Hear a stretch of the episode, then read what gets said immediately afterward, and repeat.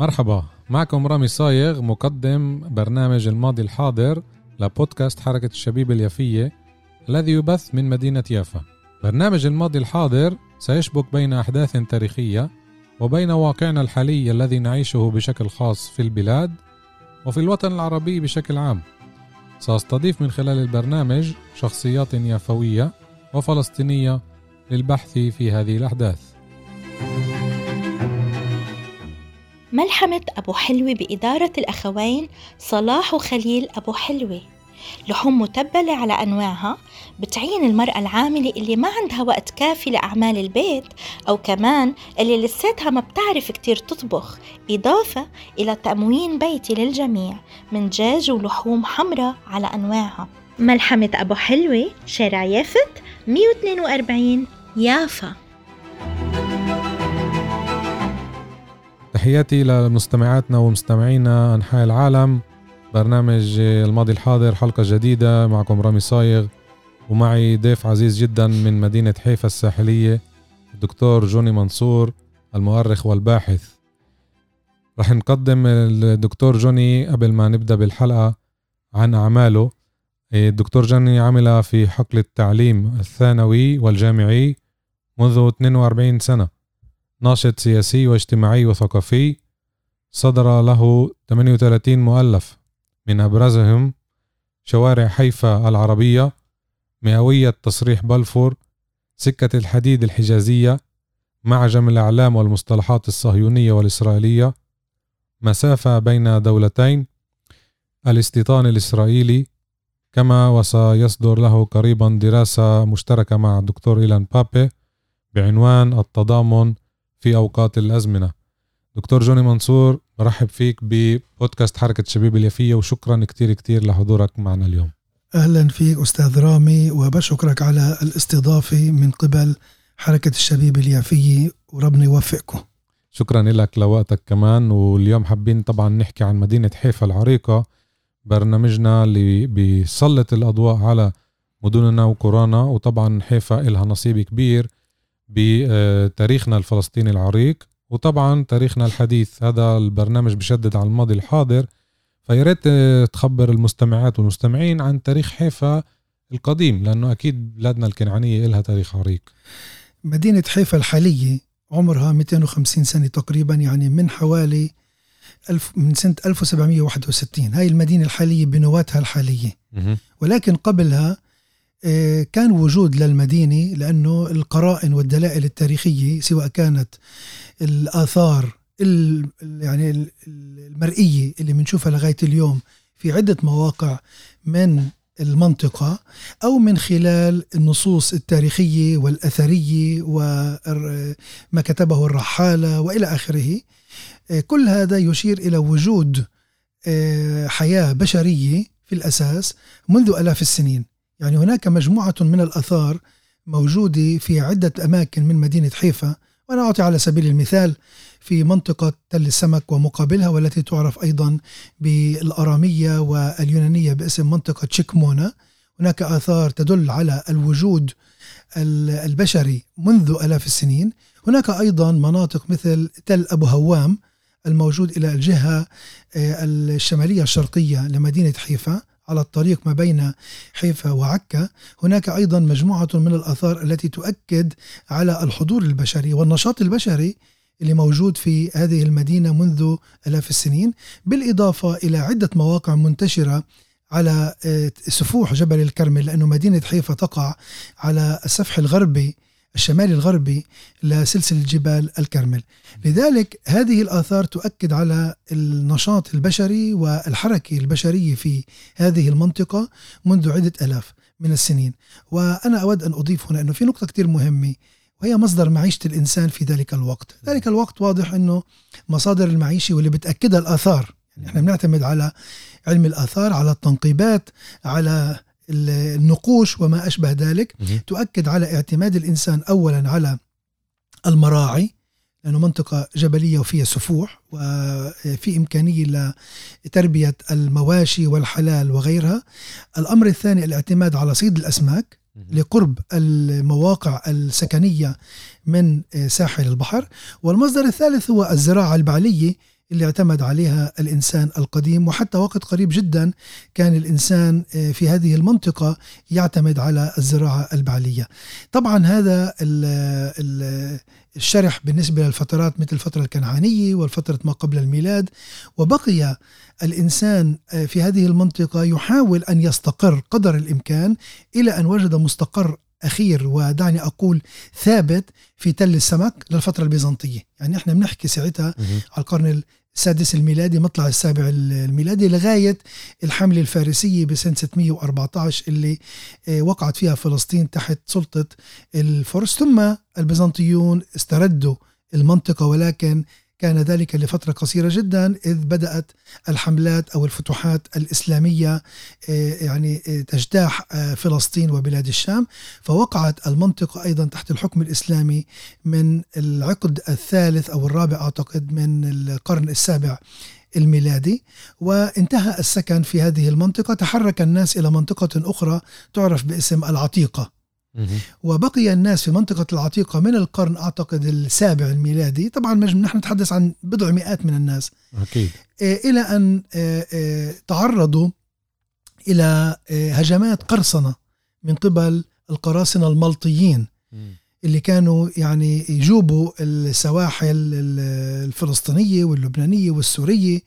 أحيانا بقرصنوا على سفينة بتكون سفينة تجارية طبعا بتكون عم تبحر في البحر. أحيانا بينزلوا على المواقع السكنية وبيقوموا بعملية سرقة ونهب واغتصاب وضرب وحرق وإلى آخره. فتعرضت المدينة في منتصف القرن الثامن العشر إلى سلسلة من أعمال القرصنة. عندها توجه السكان إلى حاكم المنطقة وكان في ذلك الوقت الشيخ ظاهر العمر. قالوا له بدك تلاقي لنا حل لهي القرصنة. فقام بإرسال مجموعة من المختصين فحصوا المنطقة وجدوا أنه المنطقة صعب أن توفر لها الحماية. فكان اقتراحه أنه يهدم المنطقة السكنية. أنا بحكي عن منطقة سكنية تعرف باسم اليوم محطة الكرمل. هي أيوه. في الأساس اسمها العتيقة. ونقل السكان إلى الشرق أكثر للمنطقة اللي هي موجودة بين ساحة الحناطير اليوم. إحنا طبعا بسموها اليوم بإسرائيل آه، ساحة باريس لغاية المنطقة الشرقية القريبة من الجامع الصغير اللي هو بناه. وعملية النقل هاي تمت سنة 700 1761 ميلاد يعني حوالي 260 سنة. وأقام مدينة لها أسوار. وإحنا بنعرف إنه المدينة الإسلامية المدينة الشرق أوسطية في الفترة العثمانية كان ملزم إنه يكون في لها أسوار. فأحاطها بأسوار و ترك لها بابين. يعني حتى أنا أعطي صورة. بس بوابتين. آه حتى أنا أعطي صورة للمستمع. إنه عم نحكي عن مدينة صغيرة جدا عدد سكانها بين 800 ل 1000 أوكي. على 200 دنم محاطة بأسوار. وسورها الشمالي الغربي هو عمليا سور البحر. المدخل. كان كان منخفض حتى يتمكنوا من الاستفادة. اولا من البحر للصيد وثانيا كميناء صغير لأنه كان عنده هم أن يبني ميناء. والآن أنا بتحدث عن أهمية آه، نقل المدينة. وأحاطها بأسوار وفتح لها بوابتين. بوابة يافا الغربية بتوصل ليافا والبوابة الشرقية اللي بتوصل لعكا. وعمليا هو أراد من هذه المدينة أن تكون مدينة منافسة لعكا. وقام فيها ميناء. والهدف المركزي كان لظاهر العمر أولا بيحمي السكان وبجمعهم في منطقة محاطة بأسوار ثانيا بشغل السكان في المينا لأنه بدأت البضائع ترد إلى مينا حيفا خصوصا من مرج بني عامر أوه. وأنا بتحدث خصوصا عن زراعة القطن أقرب. زراعة القطن م. وكانت العملية عملية التصدير إما أن تتم عن طريق مينا عكا ومينا عكا كان مترهل تعبان قديم بده صيانة وبده إعادة هيكلة وبناء من جديد فهو فضل أن يبني ميناء جديد. وعمليا هذا هي كانت البداية المهمة اللي أنا بعطيها. زي بدك تقول أنت نجمة كبيرة مهمة لأنه بدأت مدينة حيفا تعتمد اقتصاديا على الميناء.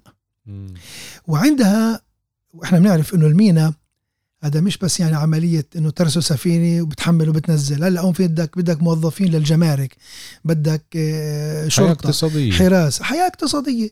فبدأت آه، بدأ اهتمامه للشيخ ظهر العمر بتشجيع الناس من قرى الجليل بالأساس. مم. فيما بعد وصلوا من قرى جنوب لبنان من حوران بسوريا من شرق الأردن من مناطق اللي هي اليوم الضفة الغربية وبدأوا يشكلوا النسيج الاجتماعي الجديد. لمدينة حيفا بالنصف الثاني من القرن الثامن عشر. وحقيقة أنه هاي الفترة أنا بسميها فترة البداية ولكن فترة ازدهار. الاقتصاد يتطور المباني عم تزداد أه؟ عدد السكان اللي عم بيصل للمدينة عم بيزداد السكان ليسوا من شريحة آه، آه، سكانية واحدة هم متعددو المنابت والمصادر سواء كانوا من فلسطين أو خارج فلسطين وبالآخر عم نحكي عن بلاد الشام أكيد. والأمر الثاني أنه شجع الكثير من المسيحيين للحضور إلى هذه المدينة والعيش فيها بحكم الانفتاح والتسامح اللي اعتمده الشيخ ظاهر العمر تجاه السكان بشكل عام وكان يؤمن أنه هذه التشكيلة أو هذه الفسيفساء الجديدة للتكوين البشري لمدينة حيفا راح يساعدوا مساعدة كبيرة جدا في تحسين الاقتصاد لأنه هو كان همه اقتصادي كمان. أكيد. حتى يكون في عنده مصادر تمويل لبناء سلطته. جيشه لسلطته لإقامة مشاريعه العمرانية المختلفة. إحنا بنعرف أنه أقام سلسلة من المشاريع بعكا بصفد بالطبرية بالناصرة إلى آخره. وهذا أعطى اندفاع للمدينة وبالتالي بدأت المؤسسات تبنى. مثل مساجد بنى أول مسجد اللي هو الجامع الصغير وبنيت عدة كنائس في الجهة الغربية من المدينة والأسواق وكان أشهر الأسواق اللي انبنى ثم تطور فيما بعد هو سوق الشوام. واسمه بدلنا على أنه أغلب التجار اللي قاموا بفتح الحواصل والمحلات التجارية في داخل هذا السوق هم في الأصل جاءوا من بلاد الشام خلينا نقول أغلبهم كانوا من دمشق جزء وصل من حلب من إدلب فيما بعد وصلوا من المدن السورية الأخرى ثم من المدن اللبنانية وعلى رأسها وفي مقدمتها المدن الساحلية اللبنانية الأربعة صيدا. طرابلس بيروت وصيدا وصور فبتلاحظ أنت أنه التشكيل بدأ يعني يتكون بالنصف الثاني من القرن الثامن عشر. والمدينة بطبيعة الحال شهدت هذا التطور إلى أن قررت الدولة العثمانية وضع حد لحكم الشيخ ظاهر العمر وتم وضع حد نهائي للشيخ ظاهر العمر بإرسال آه، الأسطول العثماني بقيادة حسن باشا الجزائرلي اللي آه، تمكن من تصفية حكم الشيخ ظاهر العمر وكانت المعركة الضاربة اولا بعكا بعدين تصفيته في عكا اولا في حيفا ثم في عكا. وبحيفا بعد ما انتهى حكم الشيخ ظاهر العمر آه، بادر حسن باشا الجزائري إلى إقامة المسجد الجريني اللي يعرف باسم مسجد النصر الكبير. بسبب الانتصار على الشيخ ظاهر ووضع حد نهائي لمشروعه في إقامة الدويلة دعني أقول دويلة حتى بين مزدوجين. الدويلة الفلسطينية المستقلة. انتهى حكمه للشيخ ظاهر وجاء حكم أحمد باشا الجزار. باشا.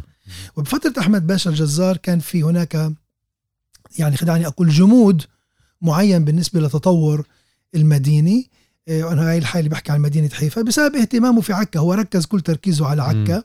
علما أنه كان حاكم صيدا بالأساس من ناحيه رسميه هو ولي لصيدا ولكن اتخذ عكا كمركز للسلطة والحكم تبعه. و دور حيفا كان بفترة الجزار خلينا نقول كعنوان رئيسي هامشي ولكن برز مع حملة نابليون. الحملة الفرنسية دفعت نابليون إلى أن يتخذ من جبل الكرمل وخصوصا دير مارلياس في ستيلا مارس مقر لجيشه مستشفى لجنوده وأيضا الموقع استراتيجي. الموقع يشرف على البحر يشرف على الميناء يشرف على عكا وبالتالي جهز جيشه وانطلق إلى مدينة عكا. آه، باعتقاد أنه راح يحتل بخلال ساعات ولكن بعد حصار شهرين دون أن ينجح في اختراق أسوار المدينة إلا ببعض الثقوب اللي أجروها جنوده.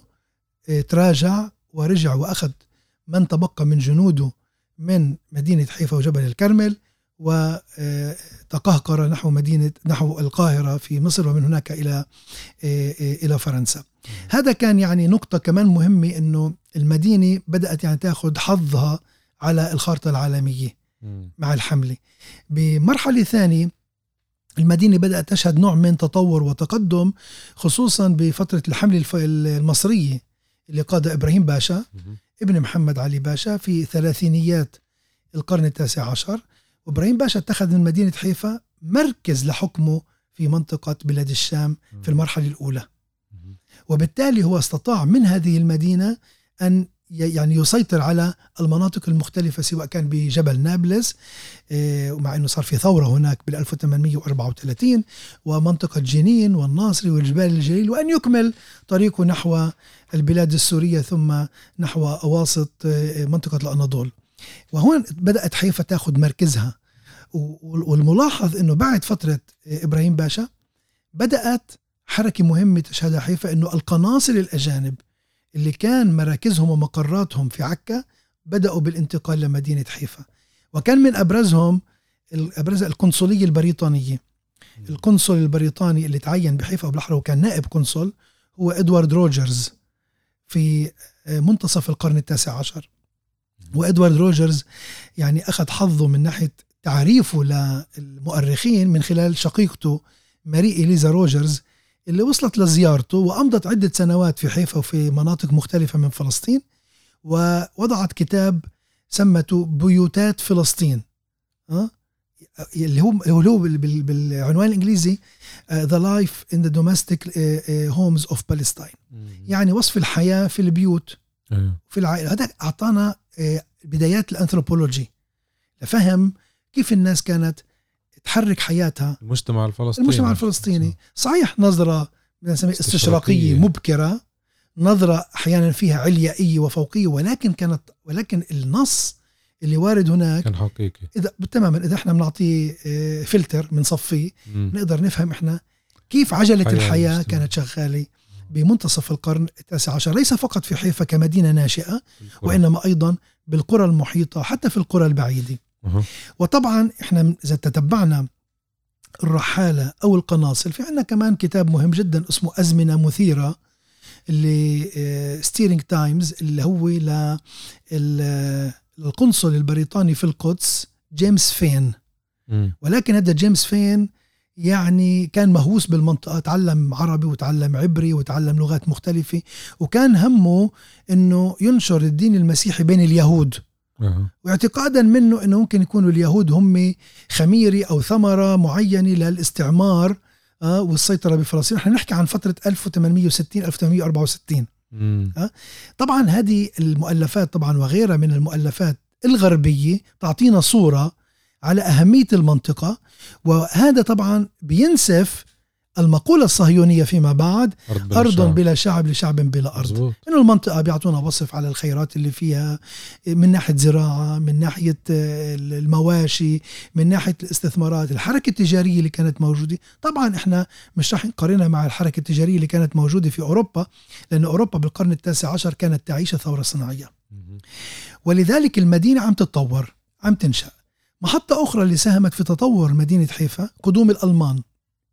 بال 1869 وصلت المجموعة الأولى من الألمان الهيكليين التمبلرز اللي وصلوا لمدينة حيفا وأقاموا لهم حي ألماني مثل ما وصلوا إلى مدينة يافا وأقاموا لهم حي إلى جانب مدينة يافا والقدس وبعض القرى في الجليل آه في الهلمة و بيت لحم الجليلية بيت لحم الجليلية. نعم. ومساهمة الألمان كانت بعدة اتجاهات. أولا أقاموا الحي الألماني خارج حيفا.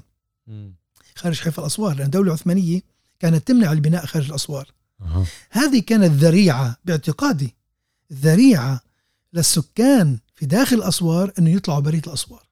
وبالفعل بدأوا السكان نتيجة للوجود الألماني اللي كان على المنطقة الغربية خارج الأسوار مجتمع منفصل. بدأوا بالانتشار خارج الأسوار باتجاهين. الاتجاه الأول نحو الغرب وكان معظمها العائلات المسيحية لأنه امتلكوا أراضي. ونحو الشرق كانت معظمها العائلات الإسلامية لأنهم امتلكوا أراضي. وبهذه الطريقة بدأ السور يفقد من أهميته. وبالتالي بدأت عملية تفكيك السور. توسيع المدينة. وتوسعت المدينة بشكل مستطيل على منحدرات الجبل. تفكك السور. يعني السور عمليا بدأ يتفكك من أواخر القرن التاسع عشر. والفكرة كانت كتير بسيطة كيف كانوا يفككوا السور. كل واحد يحتاج إلى حجر تيكمل مبنى بيته أو التصويني أو الحقوره زي ما صار بيافا. تماما فكوا منها السور فك السور ابني. ابني بالضبط. هاي العملية اللي صارت. وبالتالي مع خلينا نقول بدايات فترة الانتداب البريطاني تقريبا اختفى الصور. يعني بقيت أجزاء منه هنا وهناك. وبالتالي اختفى المركز المديني اللي أسسه الشيخ طاهر العمر وبدأ المركز ينتقل تدريجيا إلى مواقع أخرى من المركز التجاري الجديد من حي وادي النسناس من منطقة رشمية منطقة الحليصة آه، آه، أحياء مثل بعد ذلك أقيمت حي آه، حي عباس وإلى آخره من الأحياء اللي بدأت تشكل مراكز حياة جديدة بالنسبة للمجتمع العربي الفلسطيني في مدينة حيفا. العلامة الفارقة اللي ساهمت في تطور المدينة أيضا في نهاية في بداية القرن العشرين كانت آه، توصيل سكة الحديد الحجازية لمدينة حيفا. وإحنا بنحكي عن سكة جدا مميزة. اللي الفكرة كانت عند السلطان العثماني عبد الحميد طبعا أنه أن يكون يعني هو خليفة المسلمين ويمد سكة حديد من دمشق إلى الحجاز الحجاز. كانت الخطة أنه تصل السكة لمكة المكرمة لكنها وصلت للمدينة المنورة. بطول حوالي 1300 كيلومتر والمهندسين والمخططين والمشرفين كانوا ألمان. وهذا دليل واضح على أنه بفترة السلطان عبد الحميد حصل التقارب العثماني الألماني اللي كانت بدايته سياسية ثم اقتصادية ثم عسكرية في التحالف خلال الحرب العالمية الأولى. فمدوا خط السكة وإجوا بعدين الألمان فحصوا وقالوا للسلطان هذا الخط بفيدك في الداخل بنقل الحجاج حركة تجارة جنود عتاد حربي إذا بصير أي ثورة أو تمرد أنت بإمكانك تسيطر عليها إلى آخره إلى آخره. لكن هذا الخط لن يمكن لا يمكن أن يبقى آه، بحدوده هذه ويفيدك للمستقبل اقتصاديا لازم تربطه مع مينا. فتم دراسة هل يمكن ربط هذا الخط مع عكا؟ مدينة قديمة متآكلة مترهلة ما فيها قدرات للتوسع لأنها محاصرة بأسوارها. يافا بعيدة وكان صار في بيافا خط سكة حديد يافا القدس. فما بقي إلا حيفا. فتم ربط الخط من مدينة درعا جنوبي سوريا لمدينة حيفا. وين أهمية الخط؟ إنه بمر ببلاد حوران مصدر القمح زراعية. حبوب قمح شعير إلى آخره. اثنين بيصل إلى جنوبي طبرية. إذا في له ربط مع موقع مهم جدا حتى بالنسبة السياحة المسيحية الدينية المسيحية. من جنوبي بحيرة طبرية تحديدا عند سمخ بيستمر إلى مدينة بيسان وهي مدينة قضاء قضاء بيسان اللي هو في الأغوار الشمالية. ثم يخترق مرج بني عامر وبيصل لتل الشمام العفولي ثم إلى حيفا. يعني بيربط عمليا الإنتاج الداخلي الزراعي مع التجارة عبر الميناء. وبهذا هذا الخط بال 1905 1908 أعطى الاندفاع الاقتصادي الهائل لمدينة حيفا في أواخر الفترة العثمانية. آلاف من السكان بدأوا بالهجرة للمدينة للعمل. يعني تصور خط سكة واحد. هذا مش إحنا بنحكي عن آه، سواق اللي بده يسوق السكة. هذا في صيانة وفي تفريغ وفي حمولة وفي جمارك وفي ضرائب وفي شرطة وفي إسعاف وفي أطباء وفي إلى آخره إلى آخره. يعني بتحكي أنت عن ورشة اللي وصلت بفترة الانتداب إنه يكون فيها 7000 عامل. أوه. وبالتالي هذا أعطى تطور لمدينة حيفا بنفس الوقت اللي عم بيصير فيه تطور اقتصادي عم بيصير في تطور اجتماعي ثقافي. هاي بدايات لتأسيس جمعيات لأنه ب 1908 صدرت قوانين إقامة الجمعيات اللي بنسميها إحنا جمعية عثمانية. البداية كانت 1908 بإقامة أول جريدة في حيفا اللي جريدة الكرمل لصاحبها نجيب نصار. واللي كانت الصوت النابض لتوعية الفلسطينيين والعرب عموما بالخطر الصهيوني بفترة مبكرة جدا. أضف إلى المدارس الكنسية والمدارس الحكومية اللي بدأت تتأسس. صحيح أنه كانت بأواخر الفترة العثمانية ويمكن الواحد يقول أنه يعني كيف بيقولوا بعد فوات الأوان. لكن بالرغم من كل ذلك هذا كانت كلها مؤشرات إلى التطور والنمو. أضف إلى ذلك أنه جاليات أجنبية بدأت تعيش في حيفا. أه. نحكي عن جاليات يونانية وإيطالية وروسية وفرنسية وشوية آه، أمريكان وشوية بريطانيين. طبعا يمكن عندهم أسبابهم وأهدافهم الرؤيوية المستقبلية للسيطرة وفتح آه، مشاريع مختلفة. ولكن بالمجمل العام المدينة عم تتطور اقتصاديا بس بذات الوقت عم تتقدم وبتتطور اجتماعيا وثقافيا. طبعا مع نهاية الحكم العثماني بتبدأ فترة مرحلة الحكم الانتداب البريطاني. وهون صار التحول الكبير. التحول ليس معناه فقط لصالح المجتمع العربي وإنما أيضا لصالح المشروع الصهيوني. لأنه بدأت بريطانيا بالاهتمام بأنه هذه المدينة تنفتح لليهود أكثر وأكثر وبالفعل بدأت تتأسس أحياء بمناطق الجبلية العليا بالقمم? وبدأت عمليات الهجرة توجه إلى حيفا كما كانت توجه إلى تل أبيب. وتل أبيب كانت مدينة ناشئة مثل مثل آه، حيفا. لكن أهداف تل أبيب كانت هي مش بس سياسية. كمدينة آه مش بس كمدينة آه آه أول مدينة عبرية وإنما كان هدفها السياسي هو ابتلاع يافا مم. وتصفية يافا المدينة أنا بسميها المدينة بقل التعريف الفلسطينية المهمة جدا اقتصاديا وثقافيا وحضاريا وتاريخيا ولكن مدينة حيفا اللي الإنجليز شافوا أنه في إلها رؤية مستقبلية بالمينا ثم بالمنطقة الصناعية مم. يعني في عنا المينا الحديث بدك تربطه مع المنطقة الصناعية اللي أهم مشروع صناعي فيه هو البترول. فتم مد أنبوب البترول من كركوك شمالي العراق إلى مدينة حيفا وسميت الشركة شركة البترول العراقية ال IPC Iraq Petroleum Company وإحنا بنحكي عن مصافي بترول صناعات بتروكيماوية حواليها استقطبت 10000 فرصة عمل. وهذه ما كان يمكن لمدينة حيفا أن تزود هذا المجمع الصناعي الكبير بأعداد الأيدي العاملة. اضطر المسؤولون في ذلك الوقت إلى أنه يدعوا الناس لا يجوا يشتغلوا فعندك عمال إجوا من الأردن لغاية اليوم في عندنا شوارع بحيفا السلط وإربد وعجلون آه. عائلات وصلت من من الشام إنها تشتغل آه من- سواء كان من مثل ما قلت من دمشق ومن حلب وإلى آخره إلى آخره. ومن لبنان لأنها قريبة إجوا يشتغلوا. يعني تيك تو زي ما بقولوها رجعنا كمان مرة و... تمام مرة. تم- كم- تماما. تماما إنه هالناس بتيجي الثانية تمام. بتيجي بيشتغلوا. اللي بيجي بيشتغل مش كل يوم بده يروح. بده يستقر. بده يستقر. إما بتزوج أو بكون متزوج بقول للعيلة تفضلي. أها. بدأ يتكون مجتمع فيه نسيج مختلط. مم. جدا جدا غريب هذا النسيج. طلع أنت عليه النسيج هذا بتقول هو ليس فقط فلسطيني ليس فقط سوري شامي ليس فقط لبناني أو أردني أو عراقي أو مصري. في أيضا من الحجاز من اليمن.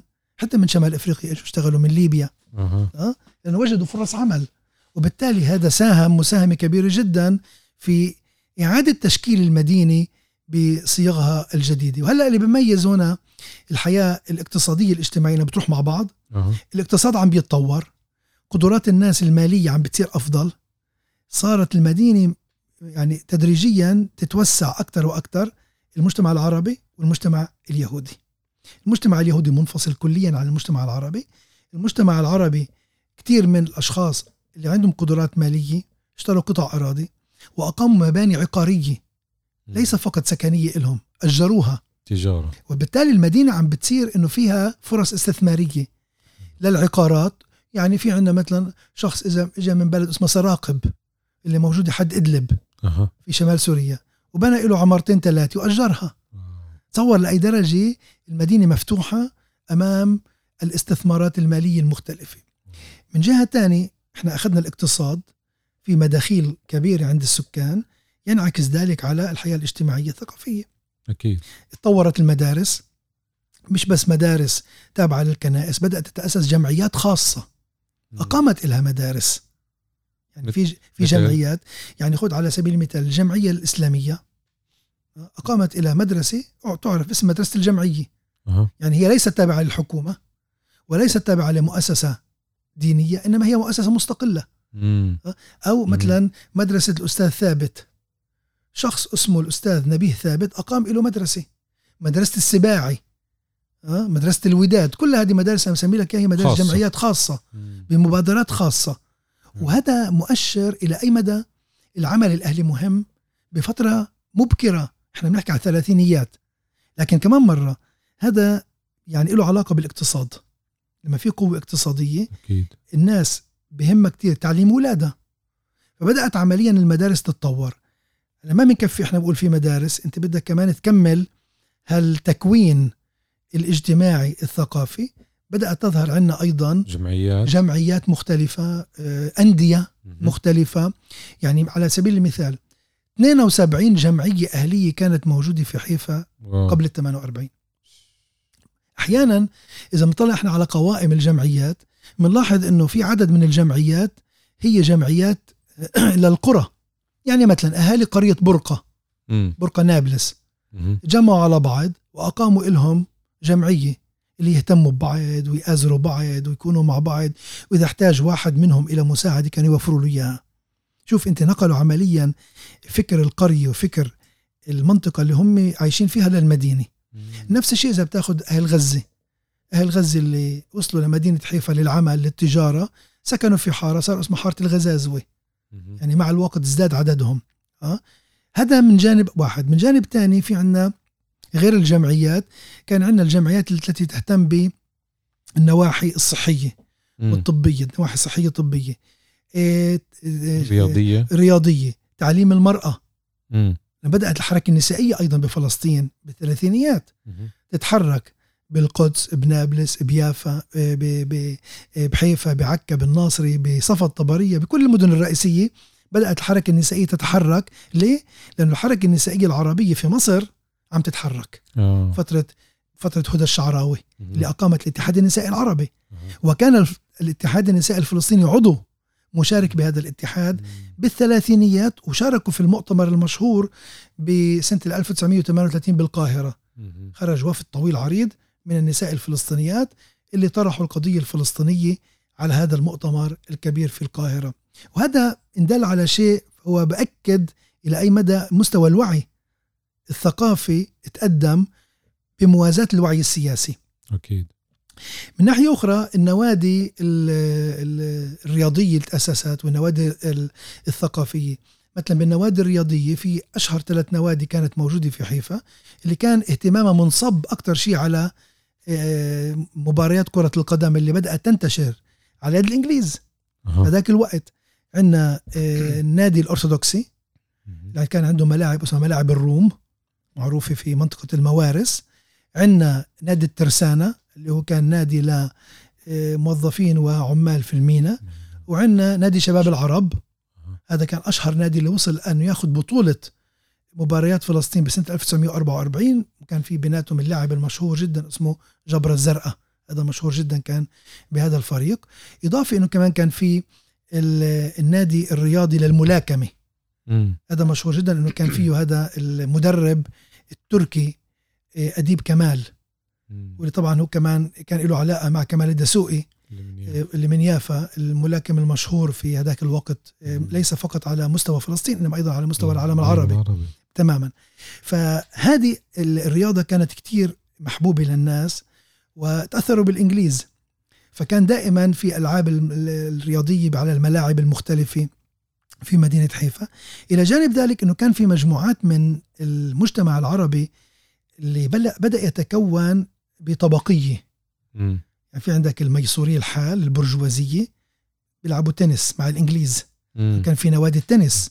وهذه لعبة اللي لليوم إحنا حتى بننظر لها. انه لعبة هي يعني من الكماليات للأغنياء وإلى آخره. في النوادي اللي كانت آه لها علاقة بالبحر. نوادي البحارة. أوه. غالبا هم إنجليز. يعني بحيفا أكثر شيء البحر كان يستخدم على يد الناس. إما للصيد أو للسباحة. بس أنه يكون نادي مخصص للبحارة فكان في من هدول العائلات الميسورة أعضاء بهذا النادي. أوه. أو أنه مثلا بنقول عن آه، نوادي الشطرنج. هذه نوادي يعني هذه نحكي عن آه، خلينا نسمي ألعاب ليست مألوفة وليست منتشرة في أوساط الناس. لكن كان في مثلا آه، مباريات مثلا في السباحة كانوا يشاركوا فيها. فده كله بيعطيني صورة للمجتمع وتطور المجتمع. وبما إنه عم نحكي عن البحر كان في هناك ثلاث شواطئ للسباحة. اولا شاطئ عام وكان يعرف باسم شاطئ أبو نصور اللي اليوم اسمه حوفا شكيت اللي بيجي خلف مستشفى الحكومي مستشفى رمبم سموه أبو نصور لأنه المنقذ اللي كان فيه اسمه جبران أبو نصور. وهذا مشهور جدا كان يعني بهذاك الوقت كل يوم كان ينقذ الناس من السباحة. أه؟ وفي عندنا شاطئين آخرين اللي هم شاطئين خلينا نقول يعني بدخلوا لهم بدخولية مالية. آه. شط البوطاجي اللي هو أحد أثرياء المدينة. خاص. خاص موجود عند تل السمك وهذا الشط كان مبني من شاليهات ومقهى ومطعم ومقاعد استراحة ومظلات وما أشبه ذلك. يعني شيء عصري جدا. مم. يعني بتطلع على الصور بقول هذا شيء جدا عصري بالثلاثينيات. والشاطئ الآخر اللي كمان كان فيه عرايش وخدمات وما أشبه ذلك هو شط العزازية. نسبة لعزيز الخياط. أحد الأثرياء بمدينة حيفا كان عنده شط على اسمه وفتحوا أمام الجمهور مقابل دخوليات. طبعا من كان يصل لهذه الشواطئ هم أصحاب خلينا نسمي العائلات وأصحاب القدرات المالية. وهون صار في عندي أنا الطبقية في المدينة. أكيد. مش بس طبعا من السباحة أنا بحكي كمان بالرياضة وبحكي كمان بالنوادي وإلى آخره. في عندنا طبقة الميسورة عندنا طبقة العمال هي مدينة عمل المينا. السكة المنطقة الصناعية الخدمات اللي موجودة الأسواق اللي موجودة. وفي عندنا طبعا الطبقة الوسطى. الطبقة الوسطى من المتعلمين المثقفين الموظفين اللي بيشتغلوا في مؤسسات الدولة. وطبعا هذا هاي الطبقة هي اللي شكلت قاعدة آه، آه، ظهور الصحف في في في مدينة حيفا. طبعا الصحف اللي نشأت في مدينة حيفا يعني قدرت تنافس الصحف اللي كانت في مدينة يافا لكن ما قدرت تنافسها في الإنتاج اليومي. يعني مثل جريدة فلسطين في في يافا وصلت أن تكون يومية. بالعالم العربي كمان. وبالعالم العربي بشكل سريع جدا. طبعا منافسة فلسطين كانت الدفاع في في في يافا. لكن في حيفا نشأت جريدة الكرمل لنجيب نصار اللي هذا شخص جدا مميز ويستحق اللقب اللي أعطوه إياه شيخ الصحافة الفلسطينية. لأنه هذا الرجل لوحده. هو لبناني الأصل. وصل لطبرية يشتغل آه، مساعد في صيدلية في مستشفى الإسكتلندي في طبرية. ما عجبه الحال بطبرية. هاجر لحيفا وقرر أن يفتح مطبعة وجريدة. أحضر مطبعة. هو كان يكتب المقال يصف المقال كانت الطريقة التقليدية كانت طريقة الصف صف الحرف. يطبع الجريدة يوزع الجريدة ويجبي المشاركات وأثمان الجريدة. اي سنة؟ هذا بال 1908 بدأ. يعني تقريبا بعد آه، فلسطين بشوي. لا أعتقد فلسطين 1911 أو قبل آه. هو قبل هو قبل فلسطين قبل. هو الأول.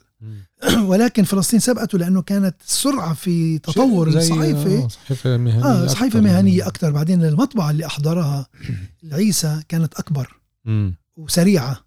وكانت تعمل شغل تجاري غير شغل الجريدة أكيد. تعمل شغل تجاري. فنجيب نصار آه، بعد ذلك انضمت له صحفيه اسمها ساذج بهائي اللي أصبحت زوجته فيما بعد. وهي كانت تكتب الزاويه النسائيه وذلك الجريدة من فترة مبكرة من العشرينيات والثلاثينيات كانت أيضا جريدة تمثل تمثل صورة المجتمع الحفاوي الحديث المعاصر. المقالات تعكس الدعايات النقد يعني هو يوجه نقد إلى القيادات العربية المحلية الفلسطينية آه. والسورية والعامة وإلى آخره. وين أنتم موجودين الصهيونية عم تتمدد وعم بيشتروا أراضي وفي سماسرة الأرض وبذكر أسماء سماسرة الأراضي. أيوة. أه؟ يعني ما بيخجل أبدا. وبدعو الفلاح إلى التمسك بأرضه وإلى أنك أنت اهتم بأرضك. وحتى لدرجة أنه كان يقرأ كتب ومقالات بالأجنبي اللغات الإنجليزية والفرنسية ويترجمها للعربي ليفيد الفلاح أنه في تطور في تقدم. شو كان هدفه؟ توعية. الفلاح مش توعية أولا وثانيا الفلاحين عم بتركوا العمل بالأرض وبيجوا بيشتغلوا بحيفا. آه. والأرض ساعتها لما بتصير متروكة بتنباع بسرعة. آه؟ ومين كان بده يشتري؟ سماسرة الأراضي الحركة الصهيونية. الحركة الصهيونية. ولذلك هاي الأمور كلها بتروح ضمن إطار هالرزمة الواحدة اللي اسمها التطور الاقتصادي الاجتماعي والثقافي للمدينة أضف إلى ذلك المدينة نفسها حيفا كانت إضافة للجرايد والمدارس والجمعيات كانت تنتج عمل ثقافي جماهيري واسع مثل المسرح. يعني لما إحنا بنيجي وبنذكر المكونات الثقافية نذكر في في أدباء في مطابع في كتب في في في صحافة لكن في مسرح. فنشأ مسرح في داخل المدينة عرف باسم فرقة التمثيل الكرملية أو فرقة الكرمل للتمثيل واللي أسسها هو إسكندر أيوب بدران وهو في الأساس لبناني وصلوا أهله لحيفا وعاشوا بحيفا وأصبح جزء من هالمدينة هذه. وهذا الشخص كان مهووس بالمسرح إنه بيشتغل بالنهار موظف في إحدى الشركات وبعد الظهر بدرب وسجل جمعية وعمل مسرح لدرجة إنه هذا المسرح كان يشارك مع يوسف وهبي الفنان عميد المسرح العربي. اللي كان يصل من مصر إلى فلسطين طبعا يبدأ أولا بيافا ثم القدس ثم حيفا بعدين بيكمل لبيروت للشام إلى آخره. فما كان يجيب معه يوسف وهبي كل فرقته اللي فرقة رمسيس. فرقة مسرح رمسيس مكونة من 45 50 ممثل. يجي معه 15 ممثل يتم استقبالهم عند السكة. استقبال كبير ضخم جدا فرق الكشاف وجهاء البلد إلى آخره. ويتم عرض المسرحية مثل كرسي الاعتراف آه، أولاد الشوارع الأيتام الفقراء هاي المسرحيات اللي قدمها يوسف وهبي وكان المسرح الفلسطيني الحفاوي اللي هو فرقة الكرمل تشارك في التمثيل مم. يعني عدد من تعاون. الأدوار تماما مبدأ تعاون عدد من الأدوار المسرحية اللي كانوا إيه، يقدموها على خشبة المسرح كانوا يقوموا بهذه الأدوار ممثلين من البلد. وهذا بدلنا إنه المستوى التمثيلي مستوى المسرحي كان عالي أها. وهون أنا بدي أصل معك لدرجة إنه سنة ال 44 برغم إنه كانت الحرب العالمية الثانية بعد دايره مم. نجح هذا المسرح في أن يقدم مسرحية هملت على مسرح عين دور في حيفا عين دور إحنا بنحكي عن مسرحية بمستوى عالمي هذه اللي كتبها شكسبير. واللي على فكرة اليوم بتم عرضها في لندن لكن إنه ممثلين فلسطينيين عرب فلسطيني يطلعوا على المسرح ويقدموا هاي المسرحية ده أنا بعتبره إنجاز. نادر شيء وأنت بتحكي على فترة مبكرة. مم. يعني سنه ال 44 آه، مزبوط يمكن بتقول مدينة حيفا وتطورت كذا كذا لكن أنت قارنها مع ما كان يجري في مدن أخرى. مزبوط قارنها مع بيروت. مم. اللي اليوم إحنا بنقول بيروت بيروت آه على رأسي بيروت إحنا بنحبها لما هاي المدينة. لكن كان حيفا إلى حظ أكبر يافا إلى حظ أكبر. أكيد. حتى أنا ب... هون يمكن أنا بدي أستشهد بما آه، كتبه المؤرخ الراحل سمير قصير في كتابه تاريخ بيروت.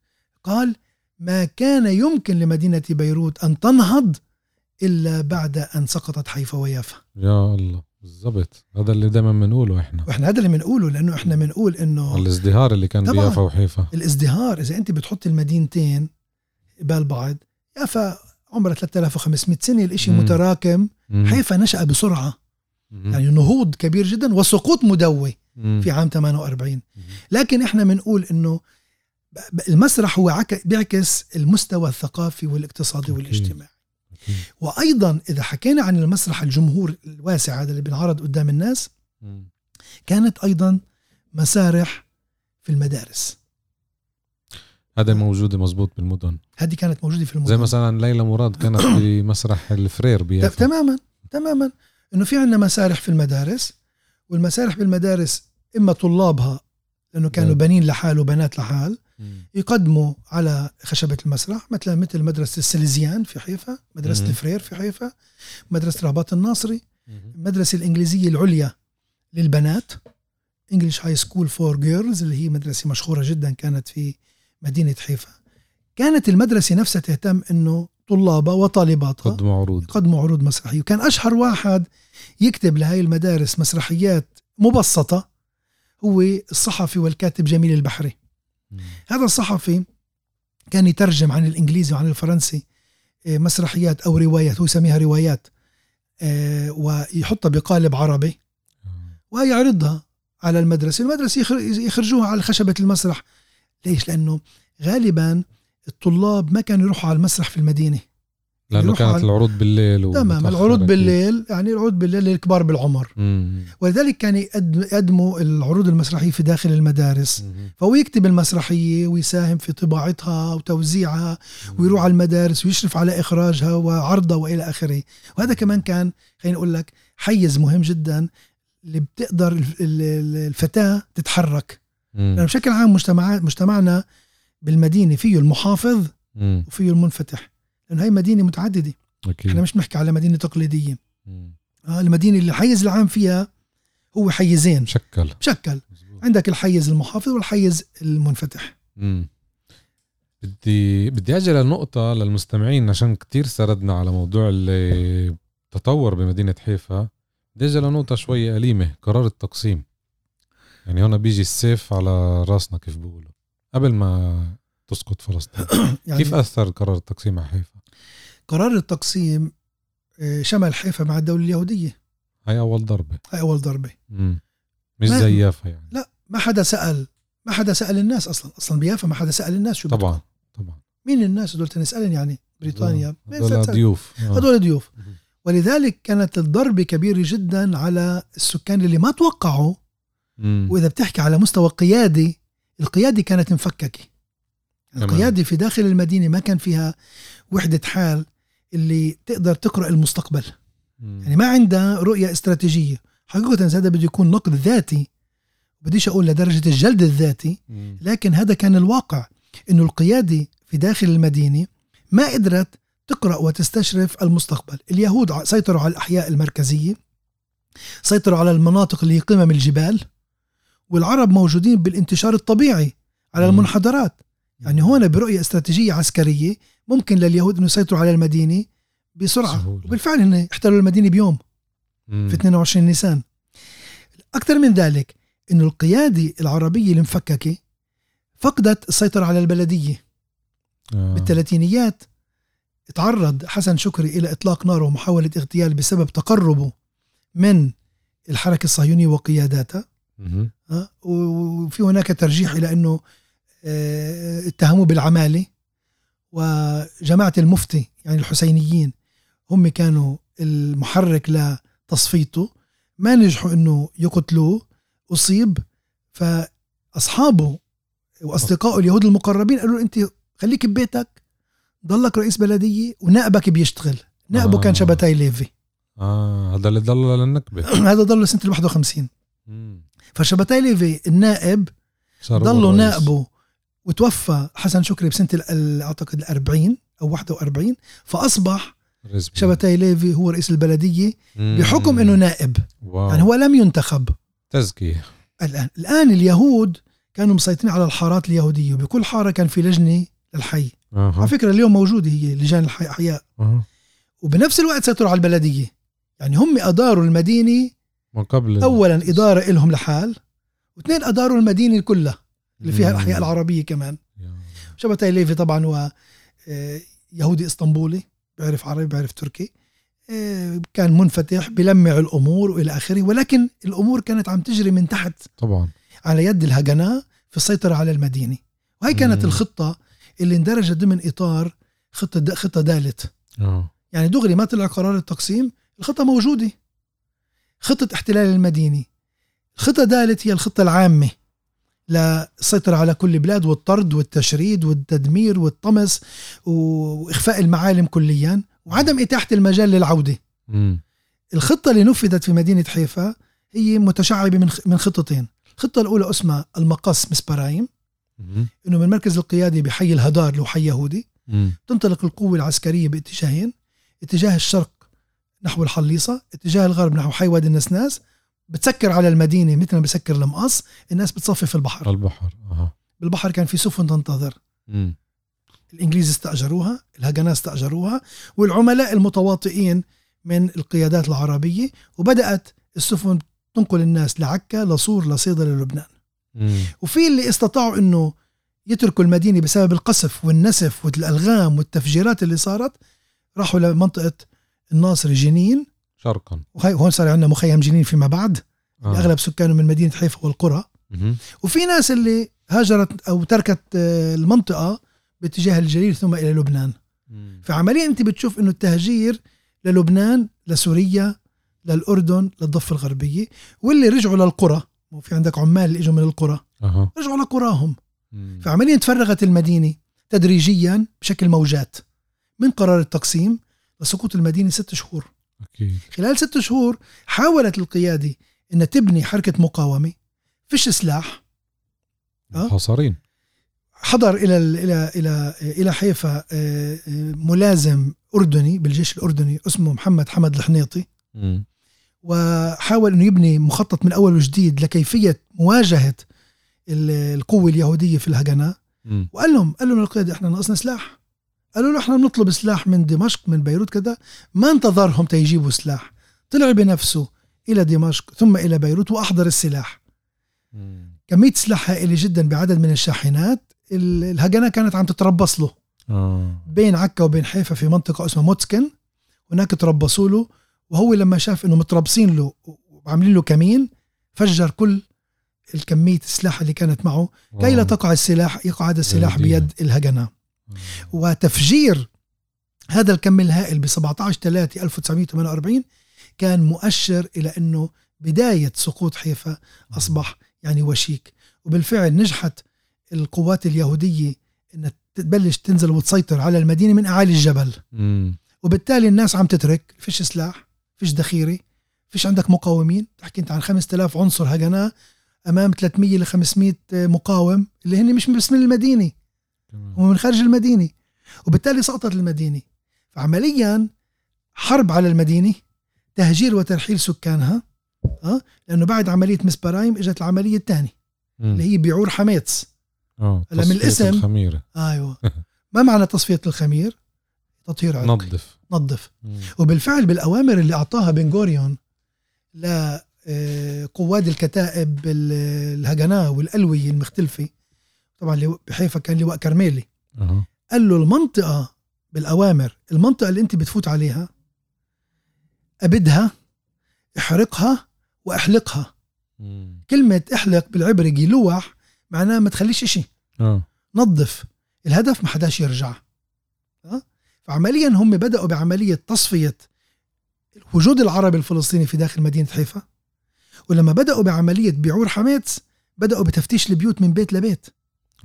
اللي تمكنوا طردوه ساعدوه إنه يصل للمينا بالقوة وبالعنف وبالتهديد واللي بقيوا عدد قليل جدا حوالي 3000 بني آدم جمعوهم بحي وادي النسناس فرضوا على الحي حصار آه، محكم مع أسلاك. حكم عسكري. حكم عسكري. واللي بده. يطلع بده حكم عسكري. تماما. نفس النظام. مم. نفس النظام. وبنغوريون أرسل جولدا مايرسون. مم. أصبحت جولدا ماير بعد ذلك. وزيرة الخارجية ورئيسة حكومة إسرائيل. قال لها روحي افحصي لنا الوضع اللي موجود بحيفا. فهي بتتصل معه لبنغوريون وبتقول له مدينة خالية خاوية إلا من 3000 تقريبا قدرنا نجمعهم بحي واحد. قال ليش ولا ترطيهن؟ ما تخلوش ولا واحد. كان مم. مين بده يكنس؟ مين. بده يشغل الفرن؟ آه. هون إحنا بنقدر نفهم السياسات اللي كانت من القيادة الصهيونية لعملية التطهير العرقي وعملية الإبقاء مزبوط. على نسبة قليلة جدا من السكان لتكون أيدي عاملة لتشغيل المدينة وعدم توقفها. وبالتالي بعد ذلك بدأت عملية ال ال ال الهجرة اليهودية المكثفة جدا إلى فلسطين وخصوصا لمدينة حيفا. خصوصا لما نحكي إحنا عن شمالي إفريقيا. آه. بدأت بأوائل ال 49 وين سكنوا هؤلاء؟ في بيوت الخالية. مم. سكنوهم في البيوت العربية. وهذا كان عمليا آه، بداية الاستقرار اليهودي وبداية التشرد وعدم القدرة على العودة لمدينة حيفا يعني الوضع اللي صار بمدينة حيفا بخلال ست شهور خسرنا الم- المدينة. فقدنا المدينة كليا إحنا مش بس بنحكي على البيوت بس بنحكي على العائلات المؤسسات انهارت كليا.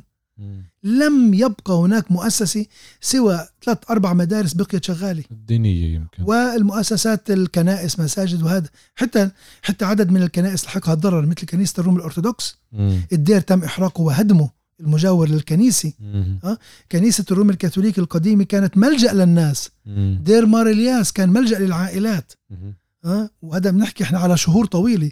حتى عائلات اللي بقيت ساكنة هناك أكثر من سنة لما رجعت على بيوتها لقت انه في عائلات يهودية مستوطنة فيها آه. ففقدوا بيوتهم زي رواية غسان كانت تماما مثل رواية عائدة آلاف لحيفا لغس مثله. آه مثل آلاف, آلاف كثيرة من العائلات حيفا وبيافا وبالقدس الغربية وباللد والرملة وما أشبه ذلك مم. ف... ف... فانتهت المدينة وعمليا اللي بقيوا بالمدينة هنا أقل من 5% مم. تم تجميعهم بحي واحد تحت حكم عسكري بعد مرور عدة شهور بدأوا بعملية إزالة الأس- الأسيجة ونقاط التفتيش داخل رجع. المدينة وبدأوا شوي شوي أنه يرجعوا الحكم المدني طبعا تحت الرقابة وإلى آخره وتحول سكان المدينة الأصليين آه إلى أقلية مم. إلى غرباء إلى, إلى, إلى ناس ما لهم علاقة بالمدينة من ناحية إدارية أشخاص آخرين عم بيديروا المدينة مم. وهون إحنا فقدنا المدينة وفقدنا علاقتنا بالمدينة من ناحية إدارتها وأصبح ما تمليه علينا ال- الهيئات الهيئات البلدية والمؤسسات هو اللي بده يمشي مم. يعني الحاكم هو اللي بده يفرض مشروعه دون مساءلة الناس أو دون استشارة الناس وهذا اللي حاصل لغاية اليوم مم. عمليات الهدم مستمرة. عمليات البيع والتصفية مستمرة عمليات إبادة المكان العربي المبنى العربي مم. تقريبا أكثر من 75% من المباني العربية أزيلت أقيمت مكانها مباني حديثة ولما بيقيموا عدة أبنية بشارع واحد بغيروا الاسم طبعا فهون ولا مرة حافظوا على الاسم العربي إلا بالنادر. فكمان خسرنا مثل ما خسرنا المباني خسرنا الأسامي. حتى لو حافظ على الاسم يعني. تماما يعني ما بيعني لنا كتير. ما بيعني ما بيعني لهم كتير. ولذلك إحنا بنقول إنه المشهد العمراني تغير شكل البلد تغير إيه، إيه، تسميات المدينة في داخلها أيضا تغيرت. تسميات غريبة جدا موجود غريبة جدا بالنسبة لنا وأكثر من ذلك أنه أصبحت مدينة مختلفة. عما كانت هي عليه أو دعني أقول أكثر أصبحت مدينة مختلفة عما كان يمكن أن تكون. يعني في لكل مدينة صيرورة تاريخية تطورية. آه كيف المدينة بتتطور؟ تقدر أنت تتوخاها الآن ل 20 سنة فإذا أنت بتشوف أنه كان العمار مثلا بحيفا ويافا حجري وفي القناطر والأقواس والفرندات المفتوحة مع الدربزينات هذا هذا جمال الانفتاح اللي كان في في العمارة العربية الفلسطينية. أنت بتشوفش هذا الإشي من بعد ال 48 شوف عمارات سكنية شوف عمارات مكرفة. سكنية. واليوم إذا باخذ فقط كنموذج وأعتقد إنه كمان هذا عم بيصير بيافا وبصير باللد وبغيره آه، بهدموا منطقة مثل وادي الصليب. بهدموها وبقيموا هناك عشرات بل مئات الوحدات السكنية. طبعا. وهي الوحدات السكنية بتم تأجيرها. بمعنى لن يتكون عندنا في المدينة الحديثة حيفا بين مزدوجين بهي الحالة. م. نسيج اجتماعي دائم. م. بده يكون في عندك هناك فقط ناس اللي جاي طالب جامعي بيستأجر لسنتين. مؤقت. آه مؤقت. آه صاحب مصلحة بيجي بيستأجر شقة أو غرفة. ما بيبني علاقة مع جيرانه وما بيبني علاقة مع المحيط. آه. فعمليا جزيرة. تصبح المدينة بالفعل جزيرة تصبح المدينة غريبة. وأكثر من ذلك إنه اللي عايشين فيها بغربوا حالهم عن المدينة. ما بيكونوا جزء منها ومن فعالياتها ومن نشاطها. إذا نحن نواجه الآن نسيج اجتماعي غريب عم بتكون. مش بس أنا بحكي على المجتمع اليهودي الوافد آه أنا بحكي أيضا على المجتمع العربي الوافد. لأنه من ال 48 اليوم كمان ناس عم بتهاجر. من من قرى بالجليل وقرى بال بشمال المثلث. برضه لنفس الهدف اللي كان في السابق في والتعلم. فهدول بيجوا ممكن إنه يكونوا عايشين يعيشوا بالمدينة مؤقت ويروحوا. ممكن يعيشوا لفترة زمنية أطول بس علاقتهم مع القرية أقوى. فكيف بدهم يكونوا مجتمع حديث؟ كيف بدهم يكونوا مجتمع متفاعل مع بعضه البعض اللي أنشطة وفعاليات وثقافة وحياة اجتماعية مع بعض؟ وهيك إحنا عمالين عم نفقد المدينة وأنا دائما بقول المدينة مش بس بالحجر المدينة بالبشر. بشر أكيد. هذه هي النقطة الأساسية.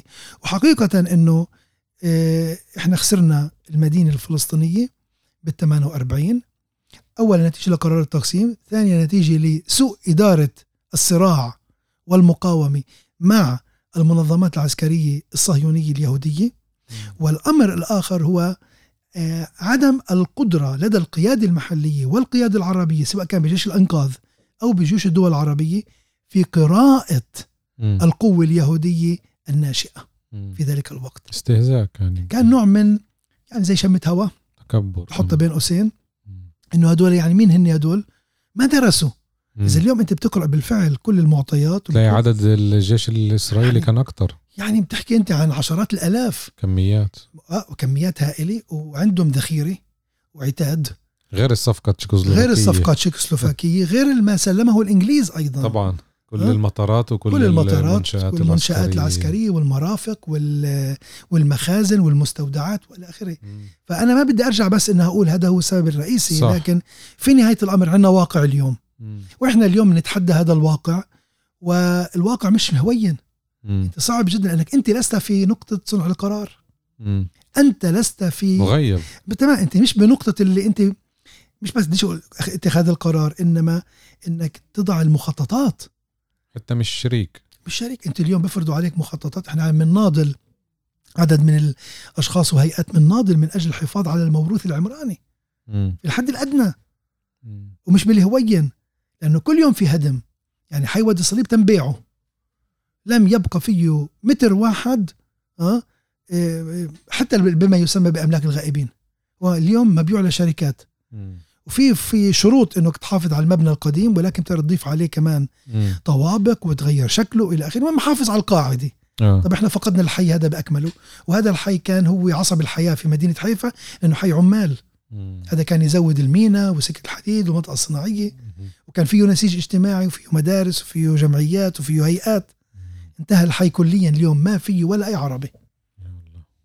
ولذلك هذه عملية خسارة المدينة هي خسارة المدينة التاريخية اللي أهلنا تعبوا عليها واجتهدوا في بنائها حيفا بنوها ب 250 سنة يافا بنوها ب 3500 سنة مم. فأنت بتشوف هالجهد البشري هذا كيف عملية طحنه هدمه تدميره وتدميره ومسحه عن الوجود.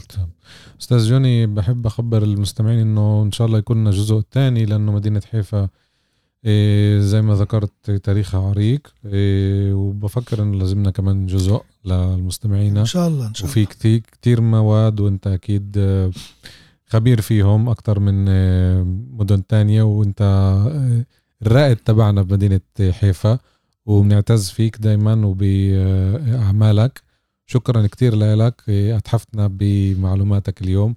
وعلى أمل لقاء لقاء الله الجزء الثاني الله. أنا بشكرك كمان على الاستضافة وبشكر المتابعين والمستمعين اللي بيستفيدوا إن شاء الله بدون أدنى شك. وإذا كان في هناك أي استفسارات أو أي أسئلة طبعا أكيد متأكد إنه بوجهوها لكم. وإحنا بنلتقي في اللقاءات القادمة. أكيد. إحنا موجودين على المنصات المختلفة زي سبوتيفاي Podbean جوجل آه، وآبل آه، cast. وإحنا كمان عندنا صفحتين بالفيسبوك حركة شبيبة يافا وصفحة لبودكاست حركة شبيب اليافيه وهناك بيقدروا يتواصلوا معنا. شكرا على حسن استماعكم. الله معكم.